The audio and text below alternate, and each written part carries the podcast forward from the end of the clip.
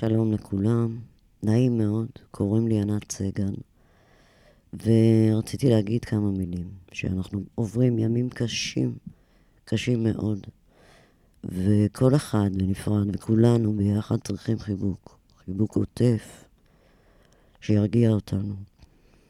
אז אני אפתח בכמה צלילים מההפי, שקצת ירגיעו אותנו.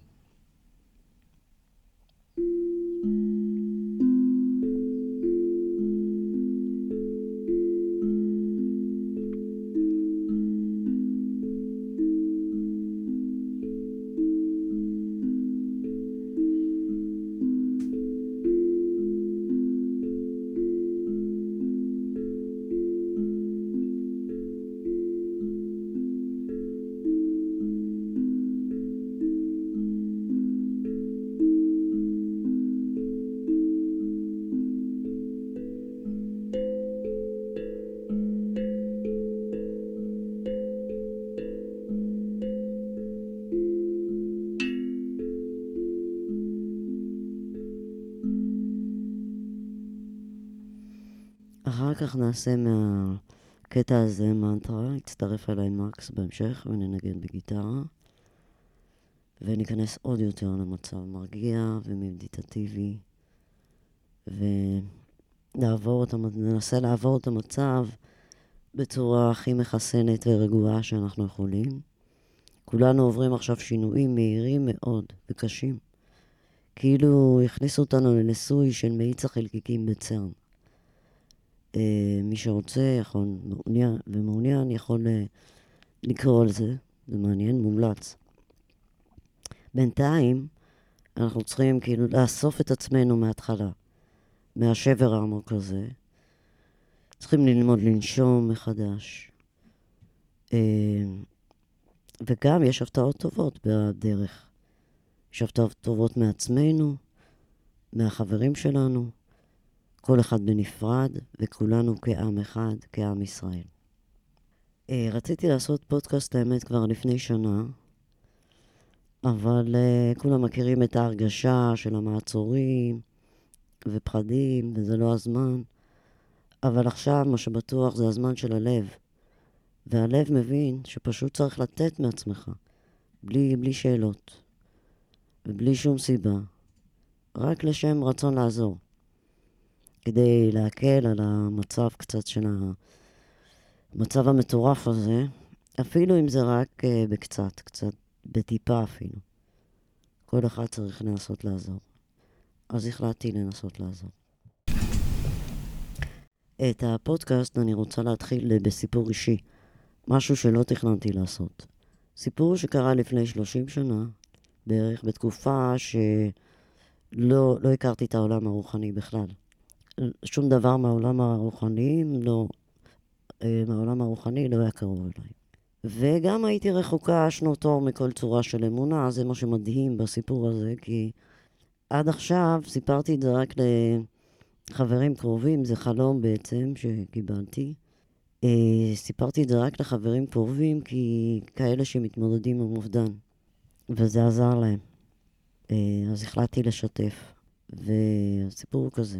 בתקופה הזאת שחלמתי את החלום, כמו שאמרתי, לא, לא היה לי מודעות רוחנית, אבל הפריע לי משהו. משהו שהפריע לי לחיות בחיי היום-יום, זה חרדה קשה מלאבד את אימא שלי. והיו לי מחשבות טורדניות וקשות לגביה, לגבי המצב הזה. מה ואיך אני אחיה אחריה. ופשוט יום אחד חלמתי, גרתי אז בהבימה, ליד הבימה, וחלמתי חלום מציאותי מאוד, פשוט הרגשתי כל דבר בחלום הזה בצורה שאי אפשר לתאר, מוחשי לגמרי, כאילו לגמרי אמיתי. בחלום, אני וחברה הולכות בירושלים, וזה מעניין, כי לא היה לי שום קשר לירושלים. אז אני לא חושבת שאפילו, אולי לא ביקרתי שם. בירושלים הייתה מוקפת מים בחלום, ואימא שלי הלכה לפנינו עם התיק שלה. היינו בירושלים, כמו שאמרתי, מוקפת מים מסביב, שזה היה מוזר. ים. או מים, אני לא יודעת אם זה ים בדיוק. כמו אי, מעניין. וחיפשתי את אימא שלי עם חברה, לא זוכרת מי זאת הייתה, ונכנסנו לאיזה יער שאימא שלי הלכה בו לפנינו. אני יודעת שהיא שם, והיא הייתה עם התיק שלה. ופשוט חיפשתי אותה בבהלה, והיא הלכה לפנינו, ופתאום ראיתי את התיק שלה בדרך. והכל, כמו שאני אומרת, חי ומרגיש ממש. אה, מצאת, מצאתי את התיק שלה על עץ, הרגשתי רע, ידעתי שקורה משהו, ואז אה, מישהו הביא אותה אליי, כשהוא אומר לי על הידיים, אומר לי, קחי, פגעו באימא שלך עם אבן, והיה לה כאילו חבלה בראש מהאבן, והניח אותה על הידיים שלי, ואי אפשר לתאר את העצב שהרגשתי באותו רגע, והניח עליה כדור. אני מחזיקה את אימא שלי וכדור עליה. ואז אה, לקחתי אותה לאחד הסירות שנראתה בצורת גנדולה בנהר הזה, והתחלתי לשוט איתה. לשוט, לשוט עם כאב לב שאי אפשר לתאר, עצב, שפשוט אנשים יודעים למה אני מתכוונת, לצערי היום. עצב בלתי נגמר פשוט. וככה אני שטה עם אמא שלי, ולא מסתכלת עליה, לא מסוגלת להסתכל. ואליי, לעברי, שתי, שט אה, כמה אנשים, אחד מהם כזה מבוגר, מעניין, ואז אה, הוא שט גם על גנדולה אליי. ואז הוא שואל אותי, למה את כל כך עצובה? מה את כל כך עצובה? ואמרתי לו שאימא שלי מתה. אימא שלי מתה ואני מאוד מאוד עצובה. אז הוא אמר לי, תסתכלי עליה. אה, לא יכולתי להסתכל עליה, כמו שאמרתי, והוא אמר, ביקש ממני, פשוט תסתכלי עליה. סובבתי את הראש, הסתכלתי עליה, והכדור שהיה עליה אה, האיר בצורת אור כתום זרחני בבת אחת, והיא פשוט התעוררה עם מלא אנרגיה והרבה, כמו שהייתה צעירה, ו... וקמתי מהחלום, התעוררתי מהחלום הזה, עוד סיפור מעניין, נספח לחלום, חוץ מזה שהיה את החלום הזה, שהוא מדהים, כי כמו שאמרתי, לא היה לי קשר אז לירושלים, לא לעולמות רוחניים, לא, לא הייתי במודעות בכלל, אז הזמן הזה שחלמתי את החלום הוא היה מדהים, וגם הדברים האלה. ש... לראות פשוט, אה, זה גם להרגיש, להרגיש בלב שהיא חיה בעצם. והתעוררתי מהחלום עם דפיקות דלת, בדלת, שהעירו אותי בבוקר, ובדלת עמדה מישהי, חברה מהחברות שלה, לא כזו חברה טובה שלי, בוא נגיד, שהיא פשוט הפתיעה אותי שהיא שם, בכלל גם לא ידעתי עליה הרבה דברים, האמת. וזה היה כל כך מוזר, כי בסביבה שלי אף אחד לא התעסק ב... בדברים רוחניים בכלל באותה תקופה, חוץ ממנה, שהיא קצת התעסקה באסטרולוגיה אז. אבל אה, לא הייתה ממש חברה שלי. הכנסתי אותה הביתה, הייתי בהלם שהיא שם, בבוקר, מהחלום הזה. התעוררתי ממנו עם כאבי לב, תערובת של רגשות שקשה לתאר. עמומה, אפשר להגיד. ואז אה, פשוט ישבתי, אמרתי לה, בואי תשבי, עשיתי תה, סיפרתי לה את החלום, והיא מסתכלת עליי, ואומרת לי, את יודעת שאני מירושלים, ואני מתמודדת עם אימא שנפטרה. הייתי בהלם. פשוט אין מילים לתאר את השוק. אתה לא מאמין. כאילו, המציאות מראה לך שקורה משהו הרבה הרבה יותר גדול בעולם ממה שאתה מבין. טוב, אחרי החלום הזה, והמפגש המדהים שקרה בבוקר גם, עם מי שהייתה צריכה לשמוע את זה, וזה עזר לה, ושמע וזה באמת עזר לה, אז גם החרדות שלי נעלמו, והמשכתי את החיים כאילו לא היו חרדות. רק היום אני מצליחה להבין לעומק כמה חסד. חסד נשלח אליי, שמישהי שאין לה קשר לאמונה ולאלוהות מקבלת מתנה כזאת פשוט. וקיבלת, מאז בעצם התחלתי, התחלתי לחקור מה קורה. מאיפה קיבלתי את החלום, באיפה הוא הגיע. חקרתי בהרבה תחומים. וכבר אחרי שנה וחצי, בערך הייתה לי חנות. החנות הראשונה בתל אביב לקריסטלים. בין הראשונות. אני לא יודעת אם הראשונה, או אולי השנייה. בכל מקרה, בחנות אה, קראתי המון ספרי קבלה. התעסקתי בחיפוש של המסר, מה קרה שם. אה, קראתי בחנות אה, המון ספרים, כמו שאמרתי, ספרי קבלה, ספרים... אה, על כל, כל הנושאים הרוחניים שיש, כמעט כל מה שיכלתי באותה תקופה. ומעניין מאוד שבאחד מספרי הקבלה היה כתוב שהגוף הפיזי הופך בעולם המטאפיזי לצורה של כדור כתום זרחני.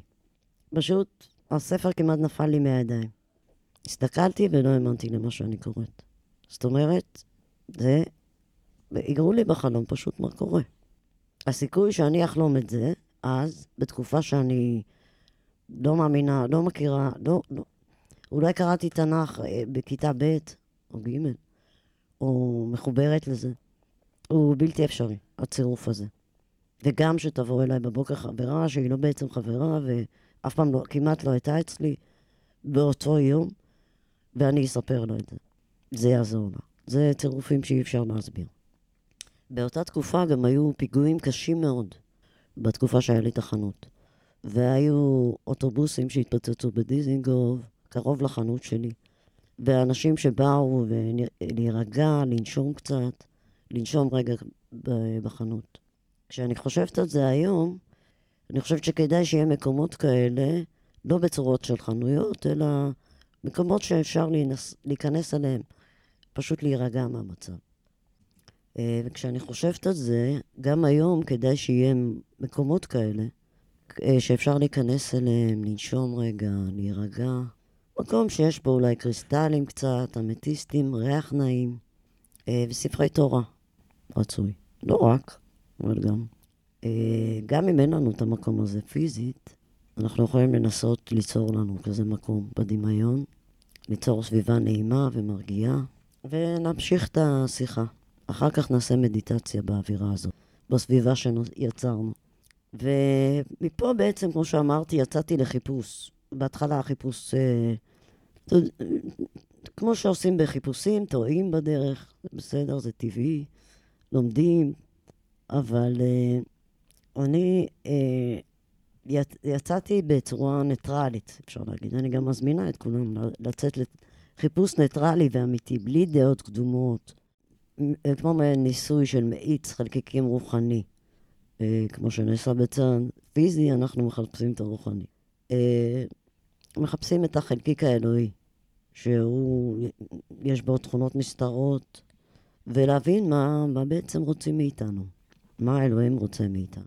כשאנחנו מבולבלים, מבולבלים ולא יודעים את האמת, אז מה אנחנו עושים? חוזרים להתחלה, איפה שהיינו. וההתחלה, ההתחלה שלנו היא התורה. בגלל זה ניכנס קצת לשיחה על ההתחלה בתורה. נעשה זום אין לבראשית. ובבראשית כתוב שהארץ הייתה תוהו ובוהו וחושך על פני תהום, ורוח אלוהים מרחפת על פני המים. והדבר הראשון שאלוהים אומר, יהי אור ויהי אור. והראה אלוהים כי את האור כי טוב, ויבדל אלוהים בין אור וחושך. כלומר, המצב הוא שהיה חושך מוחלט, ואלוהים יצר את האור, ומי שאין בו בעצם את רוח אלוהים, נמצא בחושך, כי אלוהים יצר את האור. אז האפשרות השנייה שלך היא להיות בחושך. מה שעזר לי להבין את זה יותר לעומק זה מעולם הפיזיק, הפיזיקה.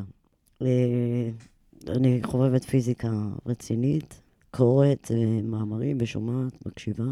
אז אני אתן טיפה נגיעה מעולם הפיזיקה שעזרה לי קצת להבין את ה... מה שכתוב בהתחלה לגבי האור.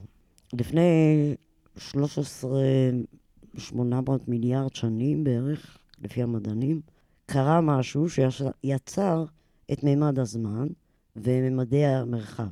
ולפי התיאוריה שהיקום מתפשט, צריכה להיות לו נקודת התחלה, נקודת ראשית, בראשית.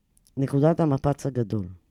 אני לא אכנס לזה עכשיו, כי אני רוצה לנושאים אחרים, גם מומלץ לקרוא על זה, אבל מה שמעניין אותי, והראה לי איזושהי הוכחה, שהתורה והמדע מיישרים קו בעניין התחלת היקום.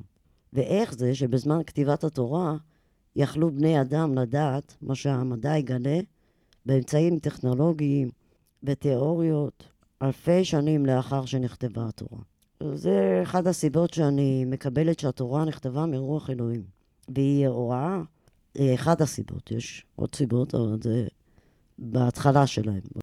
והתורה היא בעצם הוראת דרך לאדם איך לחיות בעולם. אלוהים יצר אותנו כדי שנהיה ביחסים איתו, ושותפים שלו מחופש בחירה. אם היינו מתוכנתים בצורה רובוטית לבצע כל דבר שיבקש, אז אה, אלה אין, לא יחסים ולא קשר. קשר אומר שהוא פה בשבילי ואני פה בשבילו. אם אין לי את יכולת הבחירה, וזו נקודה חשובה מאוד בהבנה של התורה, נקודת הבחירה שקיבלנו, אם, אם אין לי את יכולת הבחירה, אז בעצם אין אני. השלב הבא שאנחנו רואים בבחירה החופשית של האדם הוא בראשית ו', פסוק ה', וירא אדוני כי רבה רעת האדם בארץ, וכל יצר מחשבות ליבו רק רע כל היום. וינחם אדוני כי עשה את האדם בארץ, ויתעצב אל ליבו. כלומר, בני האדם בחופש בחירתם בחרו ברע בצורה טבעית, וברע ביותר, כל היום. ואלוהים אמר, אמחה את האדם הזה שיצרתי, שבחר ברע, ולפני שאנחנו מדברים על אברהם, היה מישהו חשוב לדבר עליו, גם פרשת השבוע, והאדם שהציל את המצב היה אדם שבחר מרצונו החופשי בטוב, אה, למרות כל הרע מסביבו וההשפעות, והיה נקודת אור שהצילה את האנושות בעצם, שזה נוח. איש צדיק ותמים היה בדורותיו, ומספיק טוב אחד, אור, אלוהים הראה לנו שמספיק טוב אחד בכל החושך כדי להמשיך, והוא איתנו בטוב הזה.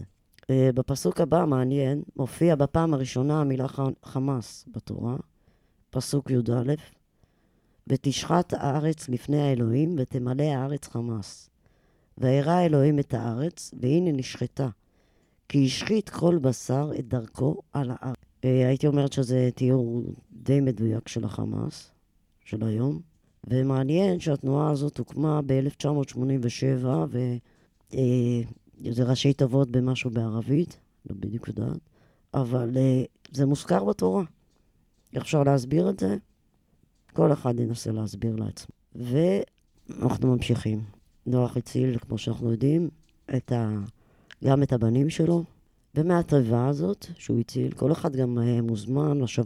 לדעתי, להיכנס קצת לתיבה של עצמו, לעשות לעצמו את האזור הנוח, נוח, שהוא נוח, ולהירגע שם, לנסות להירגע, לנסות לרגע לנשום בתיבה שלך.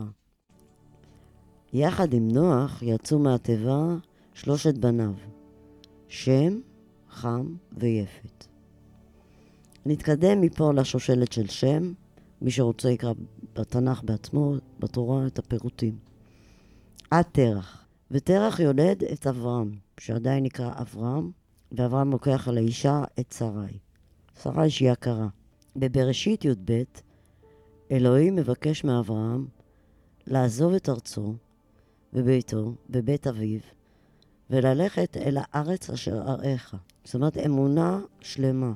אה, בגיל 75, אברהם צריך לעזוב את הבית, לקחת את הדברים, את אשתו, ולהקשיב לרצונו של אלוהים, בלי שאלות. פשוט, לך לך. ואברהם מבצע, בלי שאלות. כמובן שיש הרפתקאות בדרך, וגם מריבה בין רועי מקנה של אברהם ללוט, בגלל רכוש ואדמה, אי אפשר בלי זה. אבל אברהם אומר, אל נא תהיה מריבה בינינו, ביני ובינך, כי אנשים אחים אנחנו. משפט חשוב. בבראשית י"ז, פסוק ד' ה' עד ה', הנה קראתי ברית איתך, והיית לאב המון גויים, ולא יקרא עוד שמך אברהם, ויהי שמך אברהם, כי אב המון גויים נתתיך. ואברהם מקבל את ברית האלוהים לברית עולם. בעצם אלוהים בוחר באברהם ונתתי לזרעך אחריך את ארץ מגוריך, את כל ארץ כנען, לאחוזת עולם. אלוהים בוחר דרך זרעו של אברהם ושרה, שהחליפו לה את השם לשרה, אה, לבשר על אל אחד לעולם. האדם שהוא בחר בעצם להפצת התורה שלו לכל העולם הוא אברהם. מעניין. בפרק הבא אנחנו קצת אה, לומדים על התכונות אופי של האדם הזה, שאלוהים בחר. ככה אנחנו יכולים טיפה לה, להתקרב ולהבין מה, איך אנחנו צריכים להיות אולי. קרובים קצת לאברהם.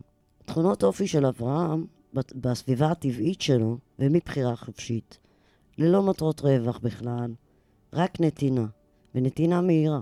הוא יושב בפתח האוהל ביום חם, רואה שלושה אנשים זרים, מקבל אותם בצניעות, תכונה ראשונה שאנחנו רואים. ובנדיבות אינסופית. אין לו מניע נסתר, אין לו אינטרסים, ועל הרקע של העולם שהוא חי בו, זה כמעט נס בפני עצמו. אז עד עכשיו בעצם ספרנו שלושה אנשים שבתקופה שלהם יצאו לגמרי מגדר הרגיל והנורמה, מה שמקובל בסביבה שלהם. בחרו בחירה חופשית אחרת לגמרי מכל האנשים. בחרו ללכת עם אלוהים באמונה שלמה. הראשון, חנוך, שהוא עליו נקרא מערכת החינוך, שזה לגמרי יציאה מגדר הנורמה, כי אלוהים, הוא נלקח, הוא לא מת בעצם. ככה שמיימה. עניין מעניין בפני עצמו, יש הרבה מאמרים על זה. מומלץ לקרוא על חנוך. השני זה נוח, שהציל את האנושות. אה, והשלישי זה אברהם אבינו, שדרכו אלוהים בוחר בו בעצם להפיץ את קיומו של אל אחד לעם היהודי קודם כל, ואחרי זה לכל העולם. ודרכו הוא מראה גם מה בעצם אנחנו, מה אנחנו צריכים לעשות בשביל אלוהים בעולם. איך אנחנו צריכים להתנהג. ההתחלה, זה ההתחלה. זה משתנה, אבל זאת אבן היסוד, נגיד, אברהם. זה השורש, זה הזרע. מפה אנחנו יוצאים לדרך. הרבה פעמים אה, בבחירה היא קשה להיות ביחסים עם אלוהים. זה לא פשוט. וכמו שאנחנו הבנו, לכל אחד, וזה חשוב, יש את החופש בחירה שלו. חופש לבחור, ואם בלב שלו הוא הולך עם אלוהים ומרגיש את אלוהים, גם אם הוא כועס, וגם אם הוא עושה הרבה פעמים טעויות, אבל בבסיס הוא מרגיש את אלוהים, ואלוהים חי איתו, אז הוא הולך בדרך הנכונה, כמו שלמדנו. ואני מאחלת לכולנו ללכת בדרך הזאת. אה, אני מאוד אוהבת אה, לראות צירופי מקרים ורמזים, ואני בודקת וחוקרת את זה. אז לפני שנתיים כתבתי פוסט, אה, פוסט בגלל שנמצאו במגילות הגנוזות חדשות. ב-16 לשלישי, 21, וזה אחרי 60 שנה שמצאו את המגילות הקודמות, שנדבר עליהן תכף, התגלו במדבר יהודה פסוקים מהתנ"ך על מגילת קלף. מגילת קלף בנות אלפיים שנה, מגילות. בהם מסר מספר זכריה, פרק ח', פסוקים ט"ז עד י"ז. וזה נפתח ככה: אלה הדברים אשר תעשו, כתוב בפירוש. דברו אמת איש את רעהו, אמת ומשפט שלום שפטו בשערכם. ואיש את רעת רעהו, אל תחשבו בלבבכם. זה מסר כל כך בר, ברור מעבר, וזה היה בתקופה שהיה הרבה מאוד פייק ניוז, אבל לא כמו היום, וכתבתי על זה בפוסט. כתבתי, המסר כל כך ברור מהעבר הרחוק לתקופה המורכבת והקשה, ימי הפייק ניוז של תקופתנו. זאת אומרת, המקריות, שנמצא משהו שכתוב עליו מספר זכריה. דברו אמת לעומת המציאות של הפייק ניוז, שהיא הולכת ומידרדרת, מאז היא הידרדרה עוד יותר, לפעם אחרונה ששמעתי, זה הגיע לבינה מלאכותית, שהם משתמשים בה ליצירת תוכנית ריאליטי, ש... חלק מהדברים כל כך טובים מבחינה טכנית ויכולות טכנולוגיות, שהם מזייפים לגמרי את כל המציאות, מצלמים משהו אמיתי, בספרד נראה לי שזה קורה, ומשהו לגמרי פייק. והמשתתפים צריכים לנחש איזה סצנה היא אמיתית ואיזה פייק. זאת אומרת, כל אחד יכול להבין, מה, להשתמש בדמיון שלו ולהבין לאן הולך הסיפור בעולם של הפייק ניוז, ועד לאן בני אדם יכולים לדרדר את זה.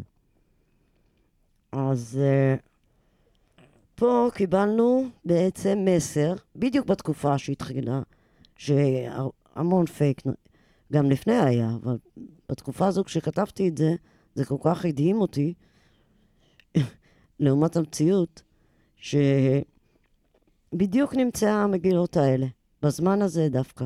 איזה מקריות. ועוד מקריות, קראת, קר... האמת שקראתי לפוסט יד המקרה. למה? כי זה צירוף מקרים שקשה להסביר.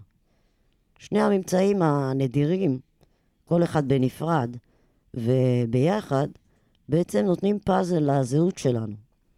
המקרה הראשון זה ב-1947. נער שהוא רועה צאן בדואי משבט תמרה, יצא לחפש עז טועה והגיע במקרה אל מערה מספר אחת. במערה הזו, ת, תחשבו על, ה, על הזמן, כן? קיץ 1947, שוב. במערה הזו נמצאו פעם ראשונה מגילות עתיקות מתקופת הבית השני, 520 שנה לפני הספירה, בתוך קנקנים. מגילות האלה ידועות בשמן אה, המגילות הגנוזות. יש הרבה מאמרים על זה, אפשר לקרוא. מומלץ. אה, בקנקנים נמצאו שבע מגילות. אה, חלק נמכרו למנזר סורי בסכום של 98 דולר, שווה ערך להיום. ואבא מנזר לא הבין את החשיבות המדעית ולא ההיסטורית, והעביר אותם לספריית מנזר. בעיר העתיקה ירושלים. במקרה או לא, שזה גם מעניין המקרה הזה, ערב ההכרזה באו"ם על הקמת המדינה, הגיע לפרופסור uh, סוקניק, אביו של פרופסור uh, ידין, ידיעה שהימצאות שלוש, שלושת המגילות בחנותו של סוחר עתיקות בבית לחם. ולאחר משא ומתן, המגילות נר, נרכשו עבור מדינת ישראל. מעניין. אני רוצה לסיים את החלק הזה אה, במשהו שכתבתי לפני שנה, גם בפוסט, ביום כיפור, בדיוק לפני שנה. אה, אני אקצר את זה, אני אקרא את הכל. אני רק אגיד שבספר דברים, בפרשת התחנן ד', כתוב, פירוש, יום אשר עמדת לפני אדוני אלוהיך, בחרב, באמור אל, הקהל אליי העם, ואשמעם את דבריי, אשר ילמדון ליראה אותי כל הימים, אשר הם חיים על האדמה, ואת בניהם ילמדון, ותקרבון ותעמדו אל ההר. זאת אומרת, אפשר לראות את החשיבות העליונה שיש בתורה, בתורה ללימוד וחינוך, חינוך הדור הבא. והבקשה שנגרום ונעזור לדור הבא, תקרבון ותעמדון תחת ההר. בעצם אלוהים רוצה, רוצה אותנו קרוב, קרובים אליו. וזו הכנה כדי שנוכל לעמוד במצוות ובהר סיני, במעמד. אבל מלבד משה ואהרון, שיכולים להתקרב ולעלות להר, העם רחוק מאוד מההר, ומקדושה, וקרוב יותר לעגל הזהב. והשאלה ביום כיפור, הזה. האם נצליח במאמץ אמיתי לזוז מתחתית ההר, להתקרב טיפה, להיות טובים יותר? אבל החדשות, מצב מערכת החינוך והאווירה האלימה במציאות, מראה שהיום אנחנו אפילו לא על השביל שמוביל לתחתית ההר. אולי ביום כיפור אפשר לשנות קצת את המציאות, כתבתי לפני שנה. בצעד קטן, לעלות על השביל שמוביל להר. בתקווה לחיים טובים יותר, שנזכה להיות טובים יותר.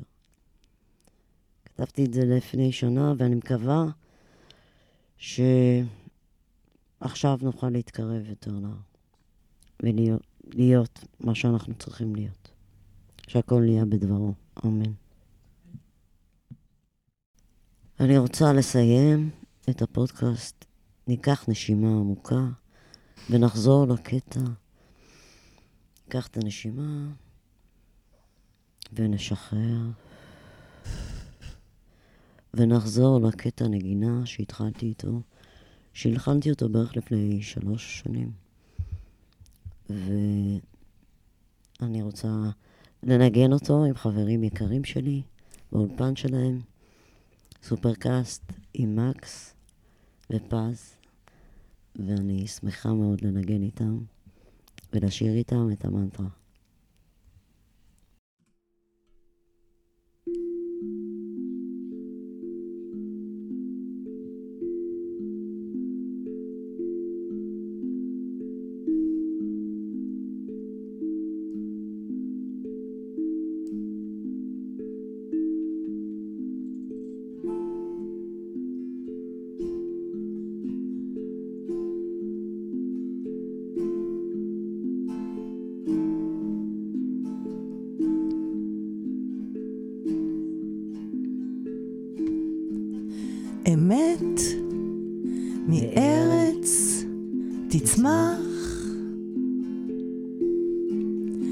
וצדק משמיים נשקף